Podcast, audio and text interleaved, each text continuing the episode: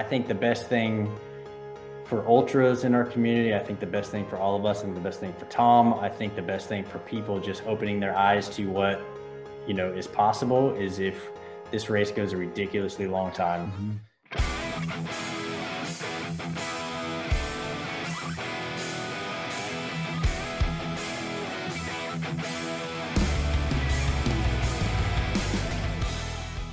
All right. Huge welcome to the Ultra Running Guys community. You got Jeremy Reynolds, Jeff Winchester of the Ultra Running Guys. And tonight we are going to have a lot of fun. As you see, we've got some extra people with us.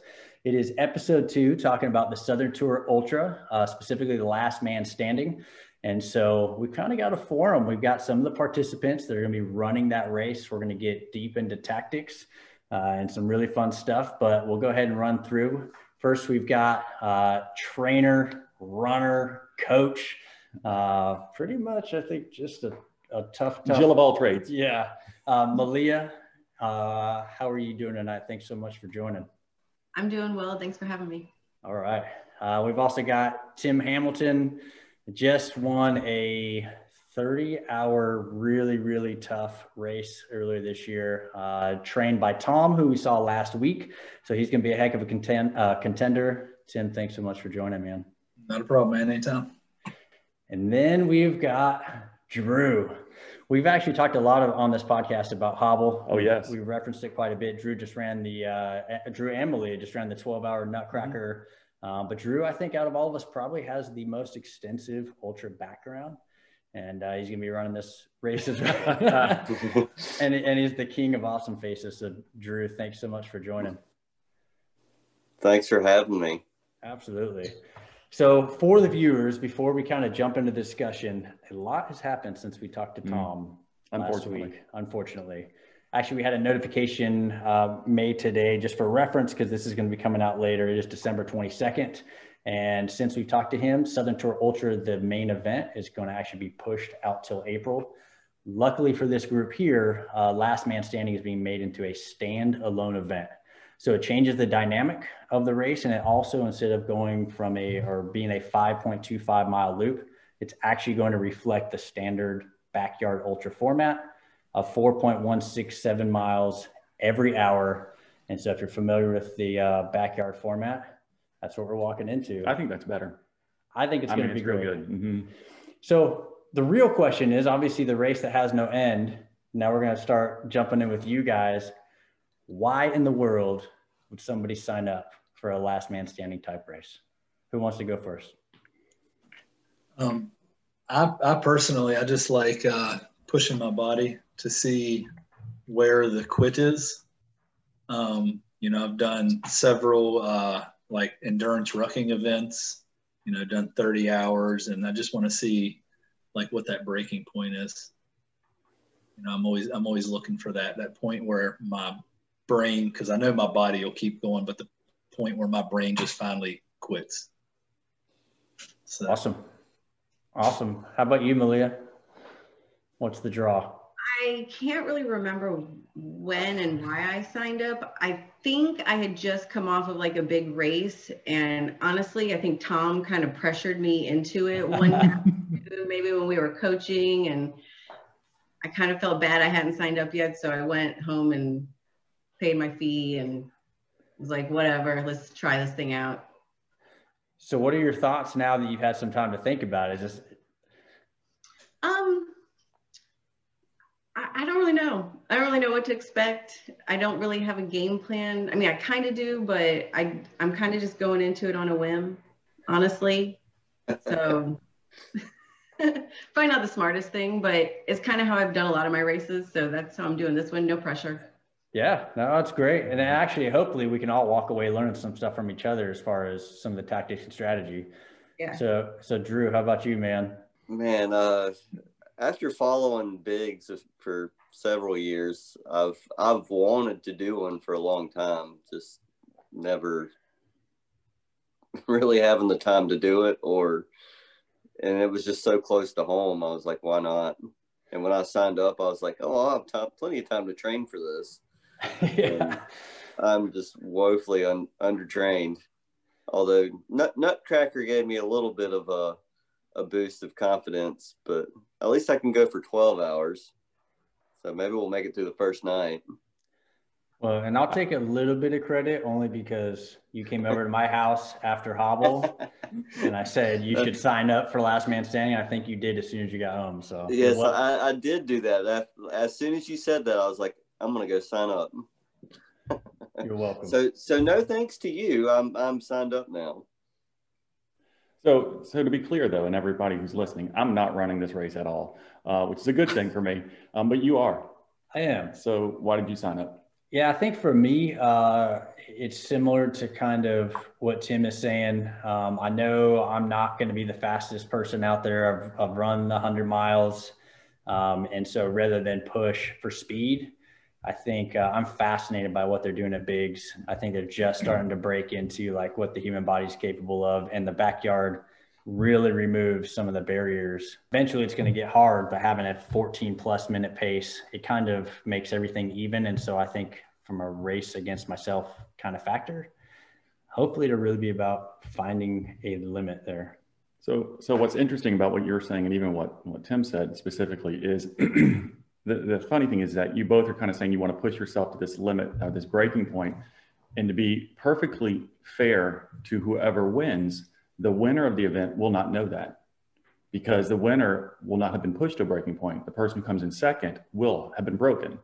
And so the question for you, Tim, or even Jeremy, is if you win, or even Maleia and Drew, if you win this thing, you still don't know what your breaking point is. So if you get through that lap and you're already won, um, will you go an extra lap? If Tom will let me, sure. uh, something tells me no. For me, yeah, the rules say no if I get to the point, I'll look forward to May. I'll take it as a, so I'm doing a big qualifier in May. So really this is a setup race for me for that. I was supposed to do it last year. Um, so yeah, if I get to the point where nobody else lines up and I can run that lap, fantastic. But something tells me I wouldn't do another one voluntarily. It's just one of the fascinating things about the event for me is that, that a lot of people who sign up for this are always saying they just want to see how far they can go and they want to win, right? Obviously, you're all trying to win the thing, I assume. And so the winner is the only one who doesn't know how far they can actually go. They just know they outlasted the last person.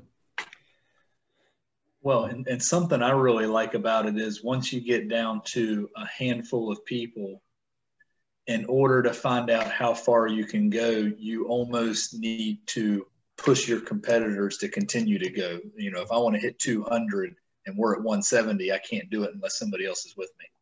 So at that point, you're almost encouraging someone that you also want to beat to keep going so you can keep going. Yeah, I agree 100%. I think that that's something that's really fascinating about the race is to find out it takes a minimum of 2 mm-hmm. Um, and you'll see you see that at Big's, people walking, talking, helping each other out. Now, eventually, I think you listen to the podcast. You know, eventually the mind games when the desperation sets in. You know, then you want the other people to quit, right? Because you want to win. But if you're truly after the limit, yeah, you have to. Um, and that's part of the reason we actually want to do this podcast and say, hey, let's talk about our own particular strategies because. I mean, Tim, you and I have talked about it quite a bit. I think the best thing for this race, the best thing for ultras in our area is if we can really go out and outlast anybody's expectations, which means uh, really helping each other out and making sure that we keep each other in the game.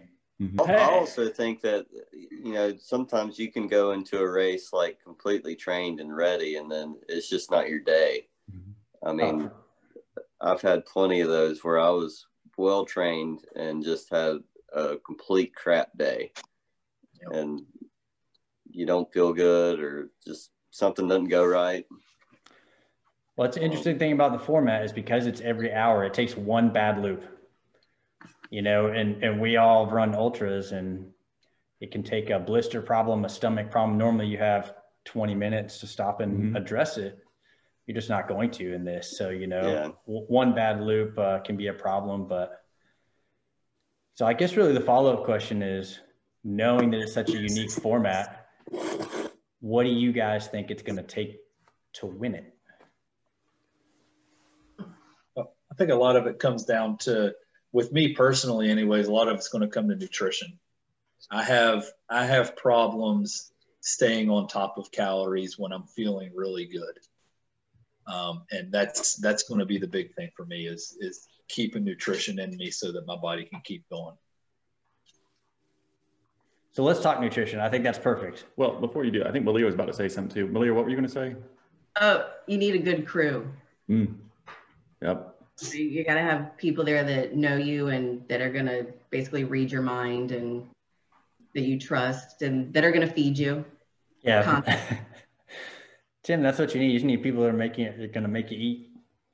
Yes. Oh, well, well, I have people that try to make me eat, but I get cranky also, and then I get left alone. All right, so Drew, I want to put you on the spot, man. Have you thought about your nutrition strategy for this thing? Um, I have not. Um, watermelon. I don't know. That that's basically all I ate at Nutcracker was watermelon. I ate two and a half pounds of watermelon at the Nutcracker. Um, don't forget the peanut butter cups. And lots of peanut butter cups. I did eat probably 12 or 13 peanut butter cups, if not more.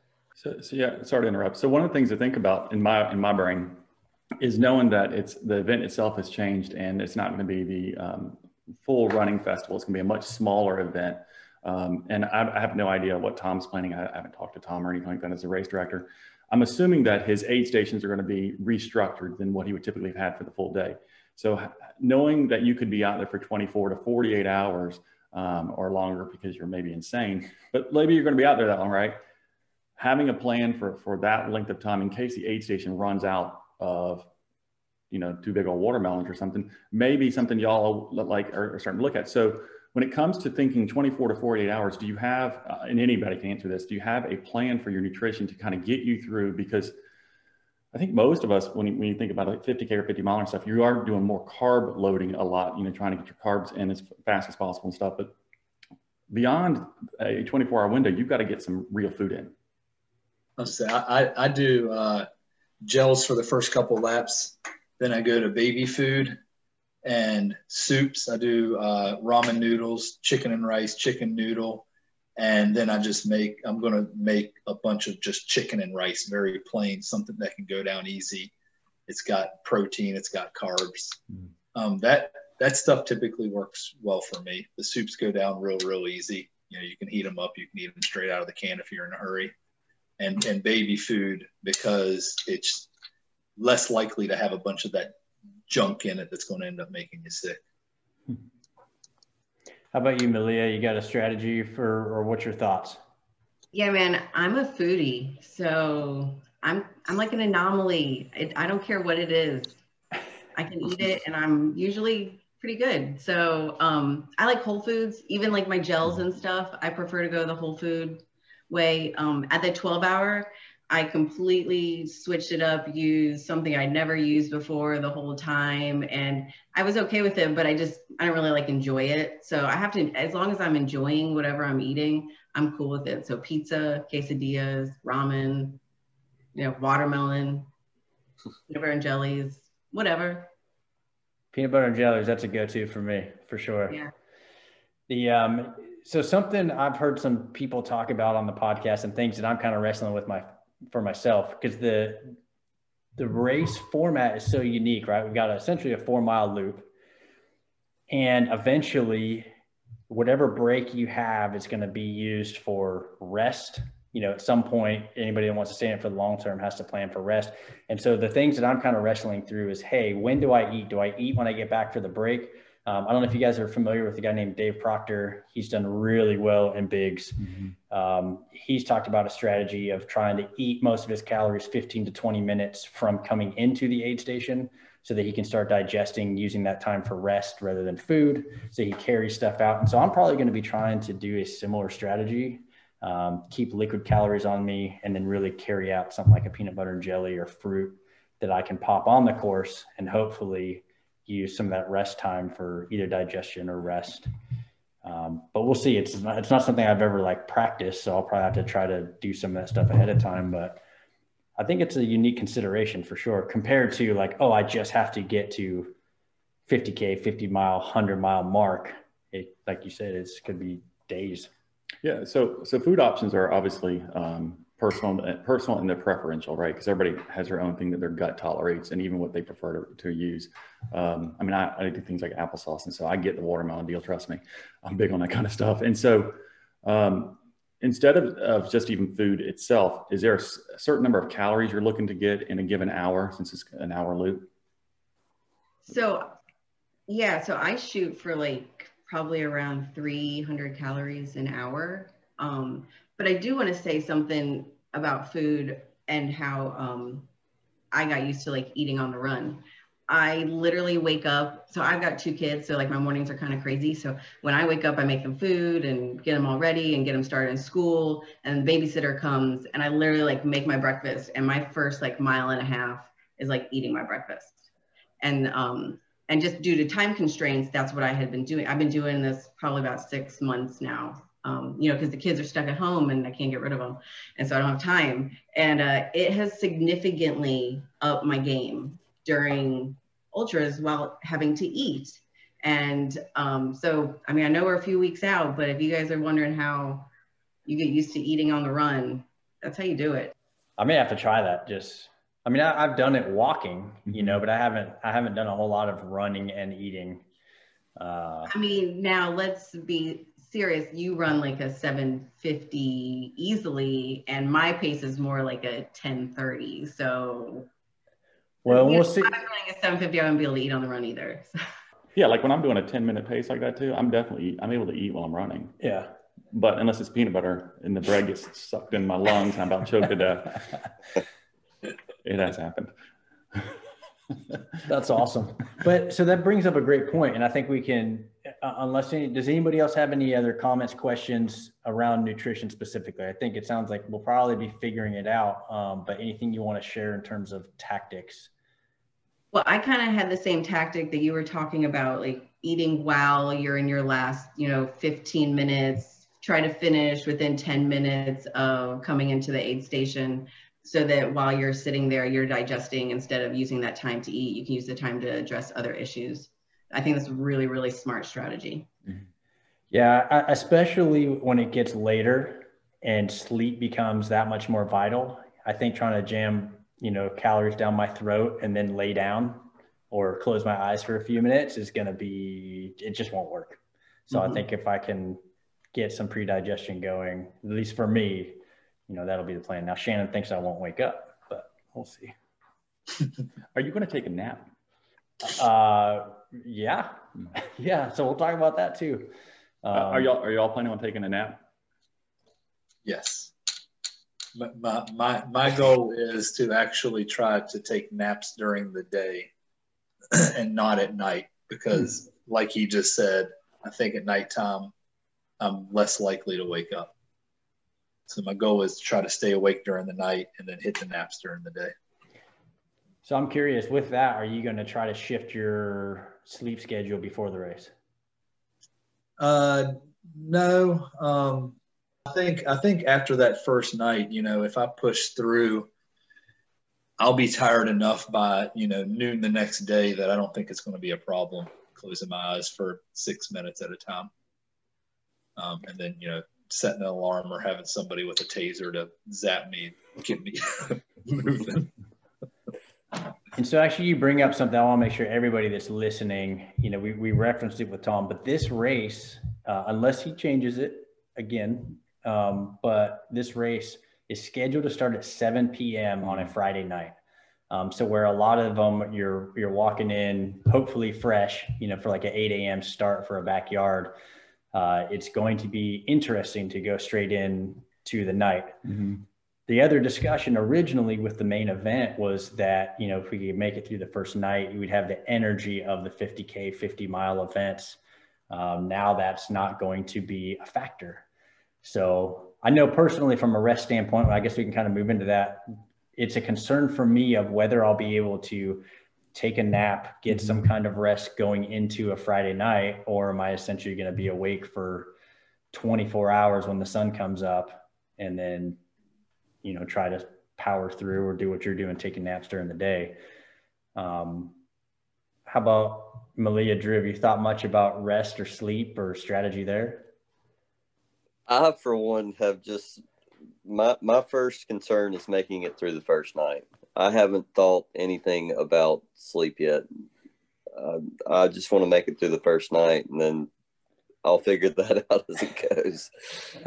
Um, um, I've actually done a few night events, so um, I feel pretty confident and comfortable with them. And I've done a few like sleep deprived, like flying overseas, then having to race um, sort of thing where I haven't slept for a couple of days and maybe I didn't perform great, but I know that I'm still capable of doing it. And I actually like the idea of starting at night because I sometimes feel like that night before you don't really sleep anyways. So you're waking up at three, four o'clock in the morning and you're getting there sleep deprived without having been able to, you know, take a nap the day before. And you probably were a little sleep deprived from the night before that. So you might as well get it started and get it over with, right? That's true. This That's guy a, never sleeps. I never sleep the night before a race at all. Yeah. That's a really good point. I'm not signing up, but that's a really good point. How sleepy do you get? Like if you're starting at 6 a.m. and then by midnight, one o'clock in the morning, you're still racing going into that first night and how tired you're going to be. Well, coming into the light, so you race for, you know, it's going to be about probably 12 hours of darkness we'll have. And so that next morning, as that sun comes up, it does help kind of perk you up a little bit for that next, you know, 12 hours, oh, yeah. however long you can go.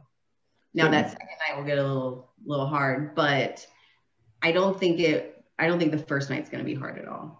I agree. I personally think that even even going into the second night, after, knowing how I felt after a lot of hundred milers or fifty milers, just the pain my body's in, I can't really sleep anyway.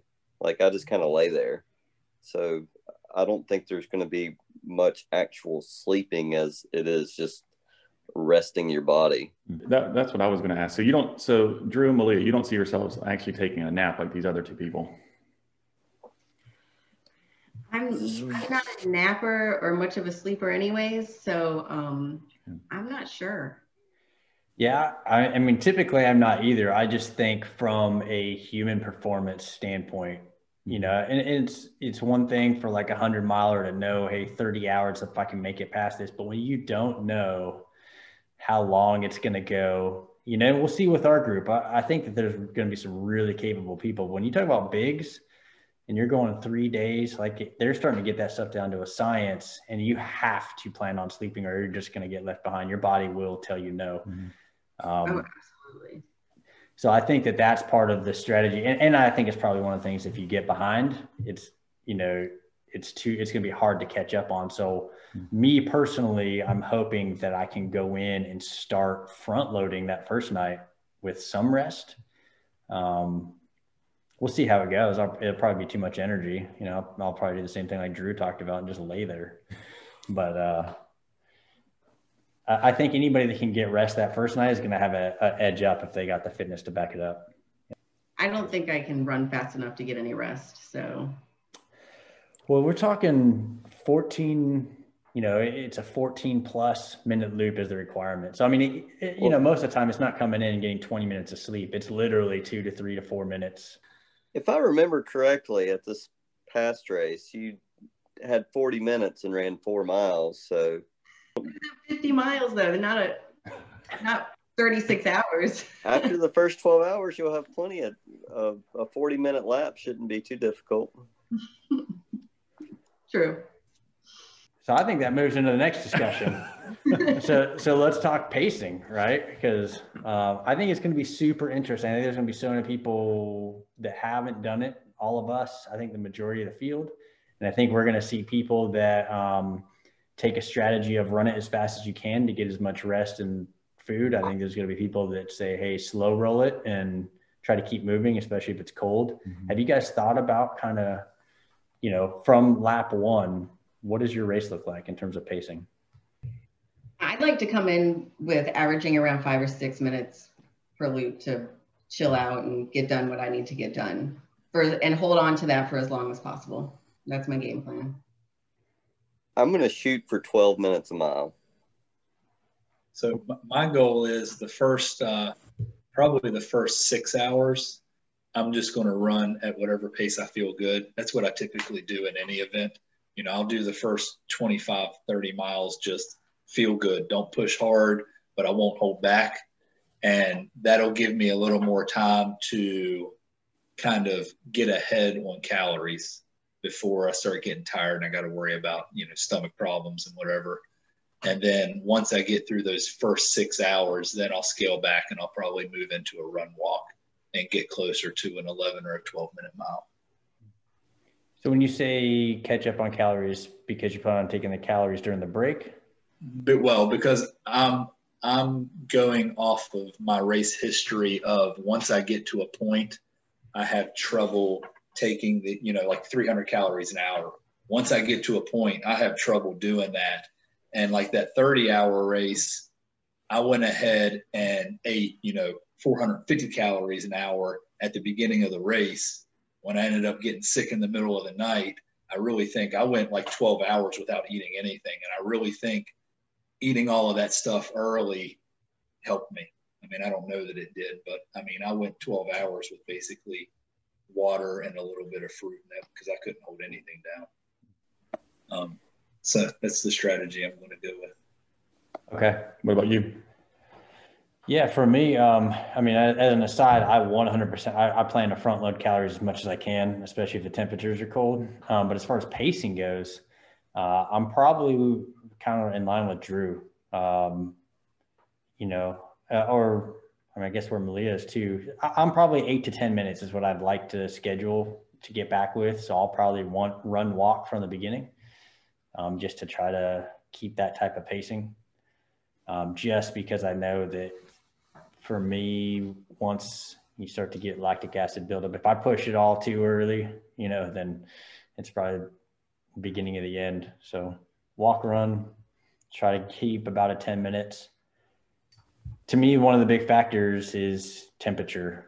Uh, if it's freezing out, I may try to shorten the window and actually go a little bit slower so that I don't feel like I have to slow down and cool down as much in between unless I'm trying to intentionally sleep. You bring up a good point though. So um, we don't know what the weather is going to be like, but it is going to be January. It is eastern North Carolina, so it may be warm. We really don't know, but it could also be pretty cold and rainy. Um, any concerns about the weather for anybody? Uh, cold rain will be. Other than that, no. Uh, snow would be fine with me. 30 day forecast is looking like we're going to have cold rain at night.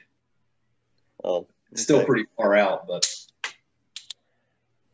yeah, that, that really boosts morale.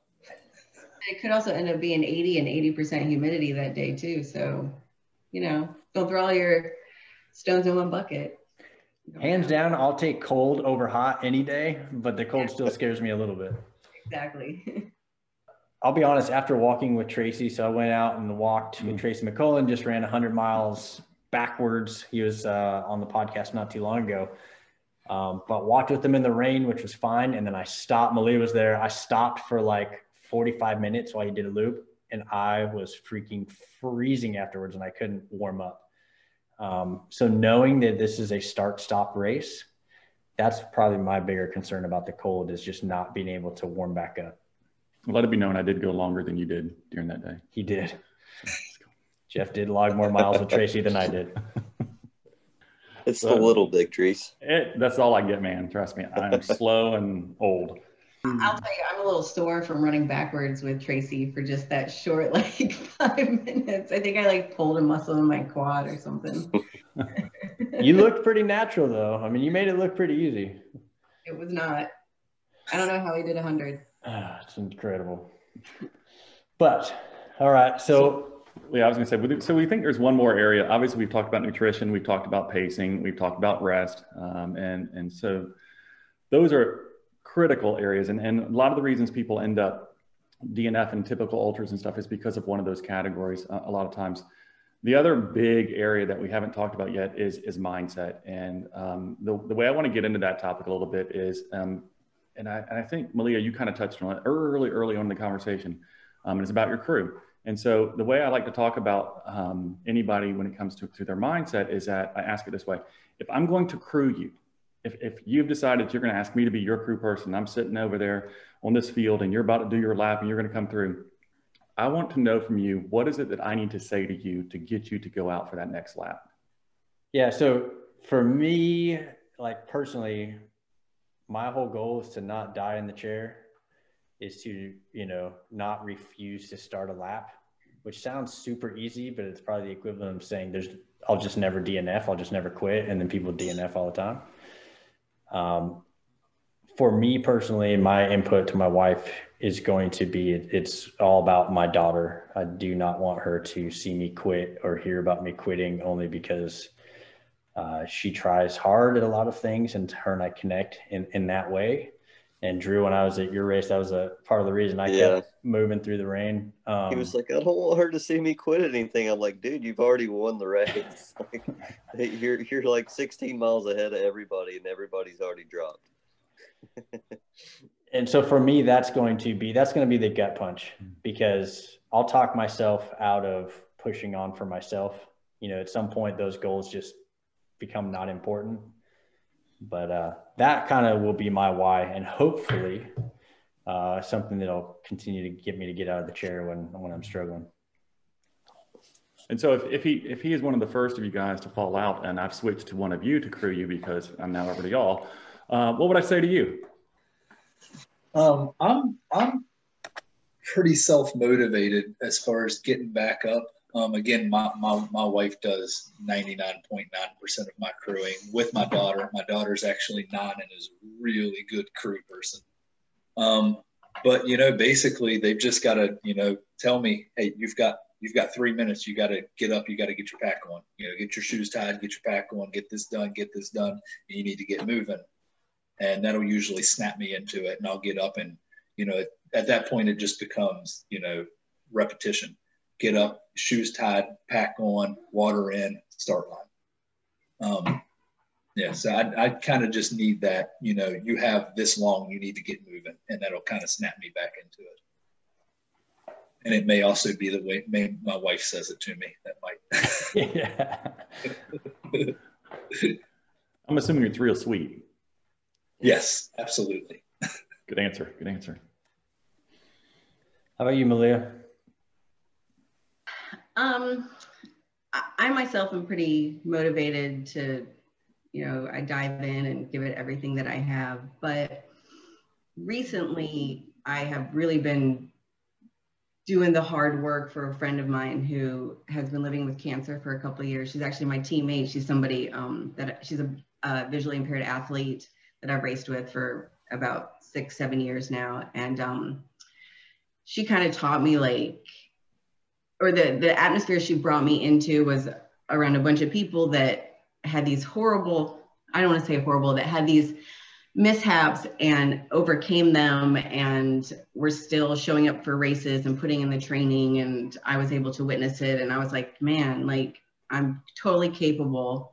I there's nothing wrong with me. I can do this all on my own. Why would you ever like go into an event and not give it all and not continue and not give up. And she kind of like instilled that in me. And so now when I race, like every time I'm hurting, every time I want to stop, I'm like, would Diane stop?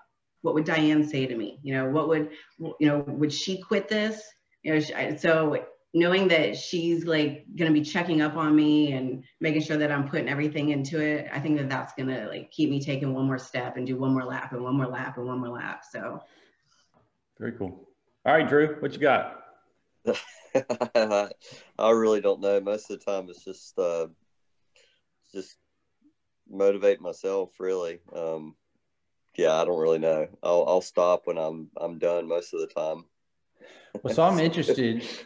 I, I went through and looked at your ultra signed up uh, results, man, and you've got a lot of stuff in there. We were talking before. I think at least at the group on this call, you probably spent the most time in the pain cave, I would imagine, out of any of us. Uh, you know, and, and, that may just be an assumption, but what do you specifically like when you've struggled in the past or you know in this race? Is there anything you tell yourself specifically? Do you, do you have a, a process for walking through that?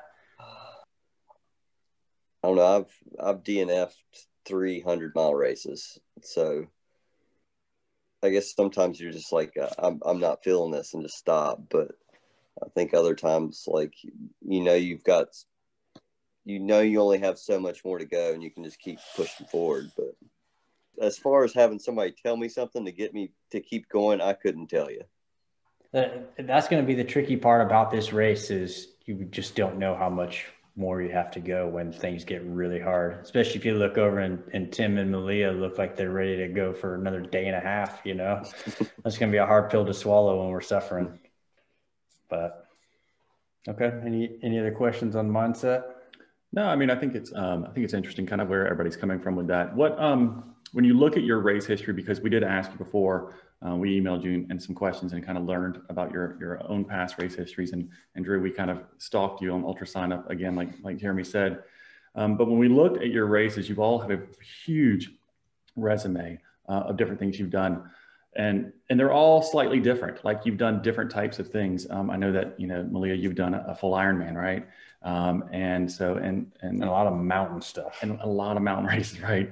And, and then Tim, you've done these endurance races too that have lasted 30 hours as well, um, where similar type of a, a stranded type of environment and things that you've done that are more Spartan, I guess, related. OCR type. Yep. And then, um, and then Drew, like he just mentioned all of your history as well, um, all the way back since 2012 on Ultra Sign Up. And so, um, you all have a lot of things that you've brought and they, and they are all different. Then you have your own history too, not quite as extensive as theirs, but you're you're one of the hosts, so you're kind of cool in that regard. but regardless, um, when you look at, at, at yourself and the, your past races and, and your own personal experiences, what maybe there was a defining race, defining moment in a race, or something that says you know that has defined who you are and, and something you've learned. But what strength do you believe personally you bring to the table um, that that you say this is what I bring and this is what I know about myself um, when it comes to doing something like this? Um, I mean, I've personally found out specifically during you know the stranded events because I'm I'm not a rucker, you know, and those things you have a 60 pound pack the entire time, and you're doing OCR military style stuff, you're doing team stuff, you're doing, and there have been people that I know that you know that's all they do is you know go rucks and this and that and the other, and I should have been beaten every single time, and it's just at some point I just turned my brain off in terms of the pain. Like I've had it to where I felt like my shoulders were toast for days. And and I don't know, just for some reason I can turn that part off and not focus on the pain and focus on anything else. And like uh, running, whenever I get into that, I, I tend to focus on music you know, I'll, I'll put on, I'll pop in some music, take my phone with me when I'm really hurting, and I'll just listen to music. I got a couple of, you know, a couple of bands I really like. Uh, there's a motivational speaker. His name's Coach Pain. He's got some really good stuff, and I'll just, I'll just tune everything out and I'll pay attention to that, and that tends to get me through the rough, rough patches. Awesome. You? Uh, me?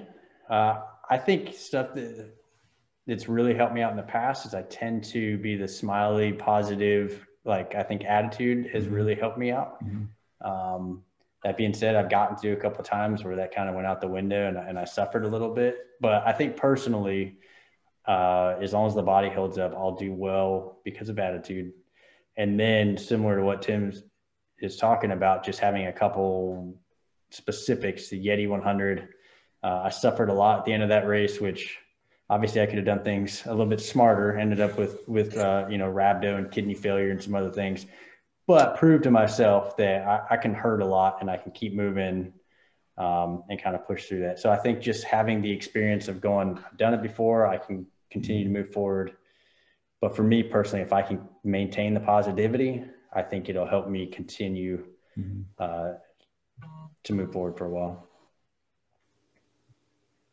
Drew. Um, I think I like you that uh, there was one 24 hour race where was not taking in near enough water and six hours in peeing blood. And that sucks really bad. Ending up in the hospital and stuff is not fun. I don't think mine was near as severe as yours with the amount of time you were in the hospital. Um, but it probably sucked every bit as much. But I think there was there was a big learning curve there that uh, I think reading about it helped a little bit, but I think actually having to figure it out and learning it on my own that you've really got to kind of take those things into consideration, um, regardless of how many races you've ran. Um, it can happen anytime if you just, you know, you get tired in the middle of the night and you just quit eating or taking fluids in, like you could seriously injure yourself pretty quickly um, if you're not paying attention or have somebody there to help you with it. If you don't mind, I'm to jump in, man. From the outside looking in, one of the things I think you really have going for you is the experience and seeing you at the 12 hour nutcracker. I know from talking, obviously you've you've done a ton of stuff in the past, but walking into that race, you, you really had done very little training in the months prior. Dude, every time yeah. I turned around, you were right there looking happy, looking good. And so to me, to be able to walk in on very little training and run 50 plus miles at a great time, like I think you've got a lot of experience to lean on. Mm-hmm. If uh, and, and so I think that's going to be a huge strength of yours personally. And a lot of stubbornness, a whole lot of stubbornness. I mean, because realistically, in the past, I want to say eight weeks to eight to 10 weeks, I've ran maybe 10 miles a week on average. Um, and uh, some of that's probably stupidity as well of going into these long races with no, no training whatsoever, really. Um, but uh, running's like my first love. Like, um, I was good at it when I was younger, and then drinking and drugs kind of took over my life when, as a teenager, and then I didn't run again until I was like 24, 25 and got sober.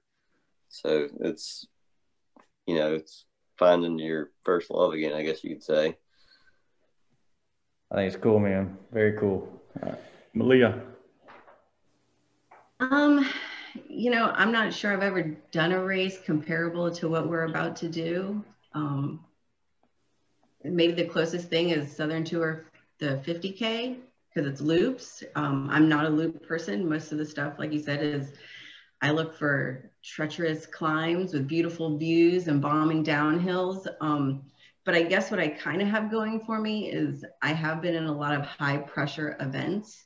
So I'm really good with problem solving and dealing with high pressure and, and having to make quick decisions and choices and doing it and not necessarily having a good crew is great, but being able to do it on my own as well. And I'm hoping that that will carry on for the last man standing as well. That's good. I mean, everybody, everybody has like a different answer, different strength that they bring to the table. Yeah. I, so I, I talked on Drew for a minute, you know, Maleia, personally, I think at least out of this group, and I don't, I haven't seen the whole field. I think you're probably the most well-rounded. I think that you bring a lot of expertise. I went and looked at your Instagram and some of the stuff that you're doing. The world, I should be doing that, right? Core, and I think you know, from that standpoint, from a cross training, just from an all around athlete, I think you're an athlete. And so done a lot of stuff. I think it's going to serve you so well. So, I mean, even though you haven't done the really, really long yet, I don't think that's going to hold you back one bit. Yeah, I think she's going to smoke you fellas. it's going to be tough. I, I, definitely think. I honestly, I think everybody on yeah. the call is a contender uh, that's not to say that we think that somebody on this call, you know, is destined to win because I think it's going to be a, a, really good field. Well, it's like Drew said at the beginning, you never know what could knock you out and you could be completely prepared for the race and you could, I mean, all four, you could be the first four out. Yeah. And I'll be laughing and moving to a different person to crew. I won't be laughing. Well, I will. so. There's a couple people I've looked at who are uh, planning to come run. I, I don't know if y'all ultra sign up stalked or uh, if you know them personally, but um, there's a couple people on there that look like could be some pretty good contenders. I think there's going to be a lot of really good energy to feed off of, and I, again, hopefully, this is kind of event where we can all learn from each other. Uh, for me, the biggest takeaway will be walking out of this, hopefully, a better, stronger runner to walk into that backyard in in May. Um, but obviously, I still would like to do really well you know, in the event with all you guys. So I know we're about to wrap up and everything, but um, one of the things just to kind of keep in mind, I, I, really am grateful just for all four of you kind of sharing yes. you know, your thoughts on, on, on the ultra and on the last man standing. There is, like we said earlier, um, well, actually, before we started recording, I guess there's not a lot of information out there for folks, and so there are going to be people who are listening to this, which is really cool for them to kind of hear. But for you personally, um, you four may not win, right? But you may, one of you may, which is cool just as well. Um, but I think it's good for you to kind of talk about this and to kind of know kind of where you're going to go because you can't do this by yourself. Um, even though it's a last man standing, it's going to require not you necessarily working together, but really understanding that you are all in this together. Um, and so, like, yeah, if you see that you know Tim's over there and he's not eating or whatever, or you're thinking, dude, did you at least get something to eat over there? And if not, ask Drew because he will give you some watermelon. And, you know, whatever it is you need to do that to kind of keep up with one another. You know, and then uh, don't be upset when you see Maleia like smoke by you and stuff. Sable Jeff said she's going to do that, but but honestly, it's how you work together and are kind of supportive of the fact that you're challenging yourself personally, but I think that you're you're really in it together. You are competing, but you're also not. You're competing really against yourself. So I think it's a really cool thing. Um, and there are others that, that I think will be out there pushing you as well. Yeah, you you guys have my commitment. Like I said at the beginning, I think the best thing for ultras in our community, I think the best thing for all of us, and the best thing for Tom, I think the best thing for people just opening their eyes to what you know is possible is if this race goes a ridiculously long time, mm-hmm. um, which means we've got to suffer keep each other in the game uh, as long as you know anybody else. So that's my personal strategy. Uh, like I said, and, and, you know, hey, if it's me and one of you at the end and I get super desperate, maybe I'll start the mind games, but we'll see. Hopefully, it's gone long enough that I'll be like, okay, all the boxes are checked. Now I just need somebody to drop. and I'll by just, that point, the mind games may not even do anything. Yeah. Anyway. yeah. I'll just tell them what to do to kind of rattle you, and then we, will be That's done. True. That's true. well, guys, we want to thank you so so much for spending the evening with us. I think that this is you know super helpful to. I know, like I said, a couple people in mind in mm-hmm. particular that would be like, dude, go watch this because I want you to hear. Uh, you know what these people are thinking in terms of the race. So thank you so much for spending the time with us. Uh, to all the ultra running guys community, uh, we really, really appreciate the continued support. Go make sure you have subscribed to YouTube. Go make sure you are following us on the podcast. And uh, guys, we'll talk soon. I'm so looking forward to this race. I'm so glad it didn't get pushed.